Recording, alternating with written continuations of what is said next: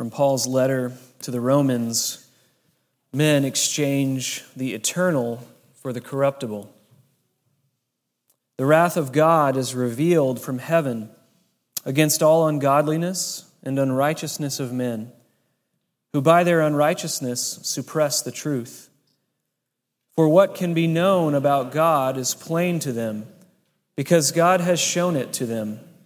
For his invisible attributes, namely his eternal power and divine nature, have been clearly perceived ever since the creation of the world in the things that have been made. So they are without excuse. For although they knew God, they did not honor him as God or give thanks to him, but they became futile in their thinking, and their foolish hearts were darkened.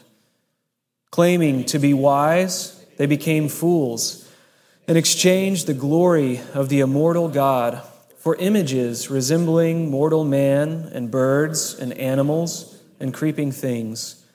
Therefore, God gave them up in the lusts of their hearts to impurity, to the dishonoring of their bodies among themselves, because they exchanged the truth about God for a lie and worshiped and served the creature rather than the Creator, who is blessed forever.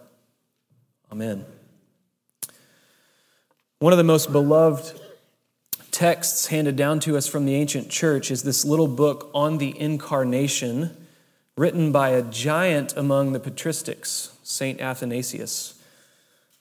And it may be that no patristic theologian, with the exception of Augustine, can match Athanasius for sheer significance of contribution to Orthodox theology and as it's been handed down to us this very day. We owe as much I think, to Athanasius as we do to Calvin or Luther or Knox or any other father in the faith. And so I hope in the course of these brief reflections over these weeks, as we look at some of his ideas in on the incarnation, that you will come to see why. This man is a giant on whose shoulders we stand. But Athanasius wasn't such a giant in his day, at least for much of his life. He was instead a thorn in the side of the church. And to understand Athanasius, you must understand the early centuries of the church were rife with theological controversy that would make your skin crawl. I mean, these are not Presbyterians blogging about how many angels can dance on the head of a pin. These are controversies in this period in history, more like, is Jesus fully God? And because Athanasius staunchly defended the position adopted by the Council of Nicaea just years before he was ultimately exiled five times slandered and persecuted constantly by the Arians, those who denied Christ's full deity and who had gained influence in the church in the years following Nicaea, this father in the faith found himself in the precarious position of standing for the gospel and therefore standing apart from those who had political sway in the church. And for this, he earned the epithet Athanasius contra mundum, Athanasius against the world. He was not a giant in his day until very later in life. He was a pest, one whom the power brokers in the church tried to stamp out.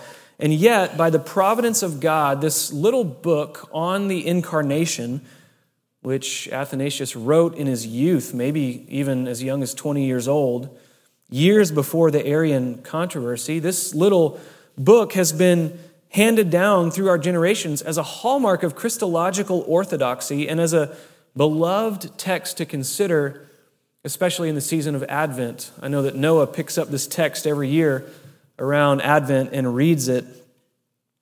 So, what makes it special? What makes this little work worth considering in these moments together? Well, the answer is surprisingly, nothing in particular. One biographer has noted that what we have in this little book is nothing but the positive, revealed content of the Christian faith. It isn't speculative, it's not original, It's not even a hot take. Not in Athanasius's time when he wrote it, and not today. It's a simple statement of the Catholic faith once for all handed down to the saints. It's not a book about Athanasius, or even one that necessarily presents him to us as a theological giant. It's a book about Christ. The Bible's teaching about his preexistence, his incarnation, his life and death and resurrection. It's a book about the gospel. And that's what makes it worth considering here in these moments. And that, by the way, is precisely what makes Athanasius an enduring theological giant. He gave his life to preach and to defend the gospel of Jesus Christ. And here we sit this evening marveling at the mystery of the incarnation, partly because of his work all those centuries ago. And so let us marvel together this Advent season, not at a giant of a theologian, but at the marvelous Christ he proclaimed. Now, if, if there's an organizing principle to Athanasius' thought, and especially in this little book, it's, it's this idea of exchange. In fact, Athanasius himself coined the phrase the marvelous exchange to describe the imputation of our sin to Christ and the imputation of his righteousness to us in the gospel. The idea of exchange really organizes Athanasius' thought on the incarnation, and it does so because it's a significant theme in Scripture. But the first exchange, the one we'll enter into tonight, was not undertaken by Christ. It was made by you and me. Because as we've just read from Romans chapter 1, men exchange the eternal for the corruptible. And to be sure, it's an exchange that every man makes. For we are all without excuse with regard to our perception of the eternal. Paul makes this clear, doesn't he? The wrath of God is revealed from heaven against all unrighteousness and ungodliness of men who by their unrighteousness suppress the truth. For what can be known about God is plain to them because God has shown it to, them. For his invisible attributes, namely his eternal power and divine nature, have been clearly perceived ever since the creation of the world in the things that have been made, so they are without excuse. How can it be that men and women who are fallen in our very nature, corrupt, to our very core, can actually perceive the eternality and divinity of God. It's because God Himself has made those things known to us in His creation. It's true, we are blinded by what theologians call the noetic effects of sin, not able to perceive ourselves rightly, nor discern the, the depths of our own sin, nor to see the saving truths of the gospel without regeneration by the Holy Spirit. But as our father John Calvin noted, we are not, however, so blind that we can plead our ignorance as an excuse for our perverseness. Because the Lord of creation has revealed himself to us in the things that have been made. And this revelation is no mere outward perception, it's an inward conviction, a sense of the divine, a sense, as Paul will go on to say later in Romans 1, a sense of our accountability before Him. We are made, friends, to perceive and to enjoy the eternal. We're made to worship. On our street, we just moved to a new street this year, and on our street, there's one of those houses that puts up a million Christmas lights and tunes them to a radio station so that people can drive by and enjoy. And by the way, there's one of those on Jay Horn Street, and he appreciates it when you go and park in front of his house and watch the, the lights for many hours. But we have in our family begun to enjoy already the, the light display. Just the other night, we walked down to this house and we just sat on the sidewalk for a while and marveled at the show. I don't know how many lights there are, but it's marvelous. I mean, there are you know, singing trees and, and talking elves. And, and as we sat there, I had this, this Clark Griswold moment where I just had to understand how everything happened. Every little bit, every little piece of that lighting display, so that maybe next year I can rig up my house to compete with it. It's glorious. You should drive by and see it. But as I think back about that moment just a few nights ago, what strikes me about it is is this question Why am I so captivated by this silly light display with singing trees? It's because I love glory. And I love to marvel, even at things as silly as singing trees. You were made to marvel, implanted with a sense of the divine. And your life, in some ways, is a hunt for that buried treasure of glory wherever you can find it. But the problem, says Paul, is that we exchange our pursuit of the eternal for a pursuit of the corruptible. Although we know God, we do not honor him as God nor give thanks to him when his eternal glory is revealed to us in creation. Instead, our foolish hearts are darkened and they become futile. We become futile in our thinking, so that while we think we are wise, we instead descend further and further into foolishness. And Paul says that the ultimate proof of that descent is this we exchange the glory of the immortal God for images resembling mortal man and birds and animals and creeping things, we worship the shadow and not the substance. We trade the eternal for the corruptible. Friends, if, if the marvelous exchange heralded by Athanasius in the gospel is the exchange made to impute the righteousness of Christ to us, this is that prior and tragic exchange whereby we trade eternal glory for things that are by their nature fading away and corruptible and dying. And notice in these verses, this is not just mankind dipping his toe into idolatry. This is a wholesale giving over of ourselves to some creature rather than the Creator in our thoughts, in our affections, in our will. We chase after some end, some telos, some ultimate goal which will bring us the sense of glory once offered to us in the eternality of God.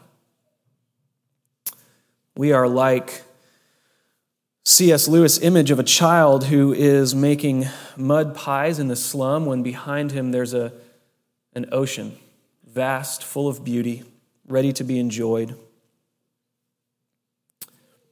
What end are you chasing? Your life is oriented towards some ultimate goal. You can't help it. I can't help it. And that goal for each of us is ultimately shalom, the peace and glory that we were made for. But we exchange our longing for ultimate shalom, ultimate restoration, for corruptible things that give us just a little hit of shalom along the way. Do you know why the travelers in, in Lewis's classic, The Great Divorce, those sojourners from hell who are given a taste of heaven, do you know why most of them ultimately choose not to stay in heaven and return to the slum town of hell where they came from? Because their taste of glory was so dulled by the lifelong exchange of the eternal for the corruptible, that they no longer desired that ultimate peace. They've settled for the substitute. And for that reason, Scripture says they receive the just penalty for their sins. Now, there are two penalties mentioned here by Paul in Romans 1, and the first is a judicial abandonment by God to the things that we've traded for. God gave them up in the lust of their hearts to impurity and dishonor. So God's judgment on idolaters begins even here and now when he says, You want to chase the corruptible? Go ahead. Do you know what the fruit of that pursuit is? It's a debased mind, and evil, and covetousness, and malice, and murder, and strife, and gossip, and slander. And do you know what the ultimate end of that pursuit is?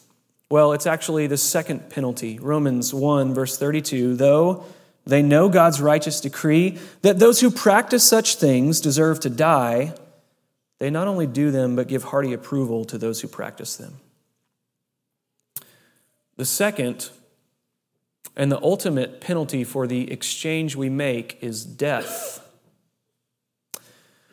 When you exchange the eternal for the corruptible, you have given yourself over to the eternal corruption of death. Everlasting dishonor, everlasting separation from the eternal glory you will long for more acutely than any point in your life. That's the ultimate exchange we make with our sin. And it's devastating. Except that there is another exchange made by which that curse is reversed. And that exchange is made by one who, having tasted glory from eternity past, willingly exchanged it for a corruptible body, not in order to satisfy his own longing for shalom, but to draw his people back, to cancel the record of debt incurred by their foolish exchange by receiving in his own body the penalty for their sins death, separation from his eternal happiness in the Godhead. For the eternal Word took on flesh and dwelt among us, and now we have seen his glory. Glory as of the only Son from the Father, full of grace and truth. And to all who receive him, who believe in his name, he gives the right to become children of God, who were born not of blood, nor of the will of corruptible flesh, nor of the will of man, but of the eternal God.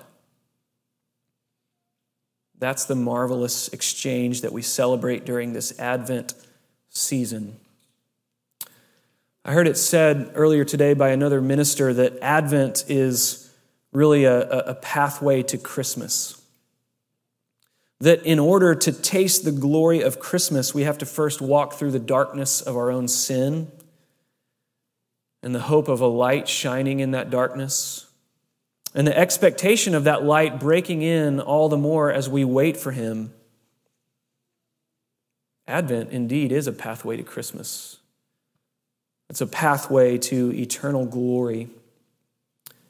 So may your taste for glory be stoked all the more in this season as we celebrate Christ's first coming and long for Him to come again. Let's pray. Eternal Father, we give you thanks for the glorious exchange made by Jesus Christ our Lord, who took on corruptible flesh, though he himself, being the eternal Word, was uncreated, pre existent, and through him you created the world, and you set him to rule in this world and your church. And yet, Prior to his exaltation, he took the form of a servant and became obedient to death, even death on a cross. He exchanged power and prestige for suffering, that we might exchange the penalty for our sin for eternal glory. And for this we give you thanks in the name of Jesus our Lord. Amen.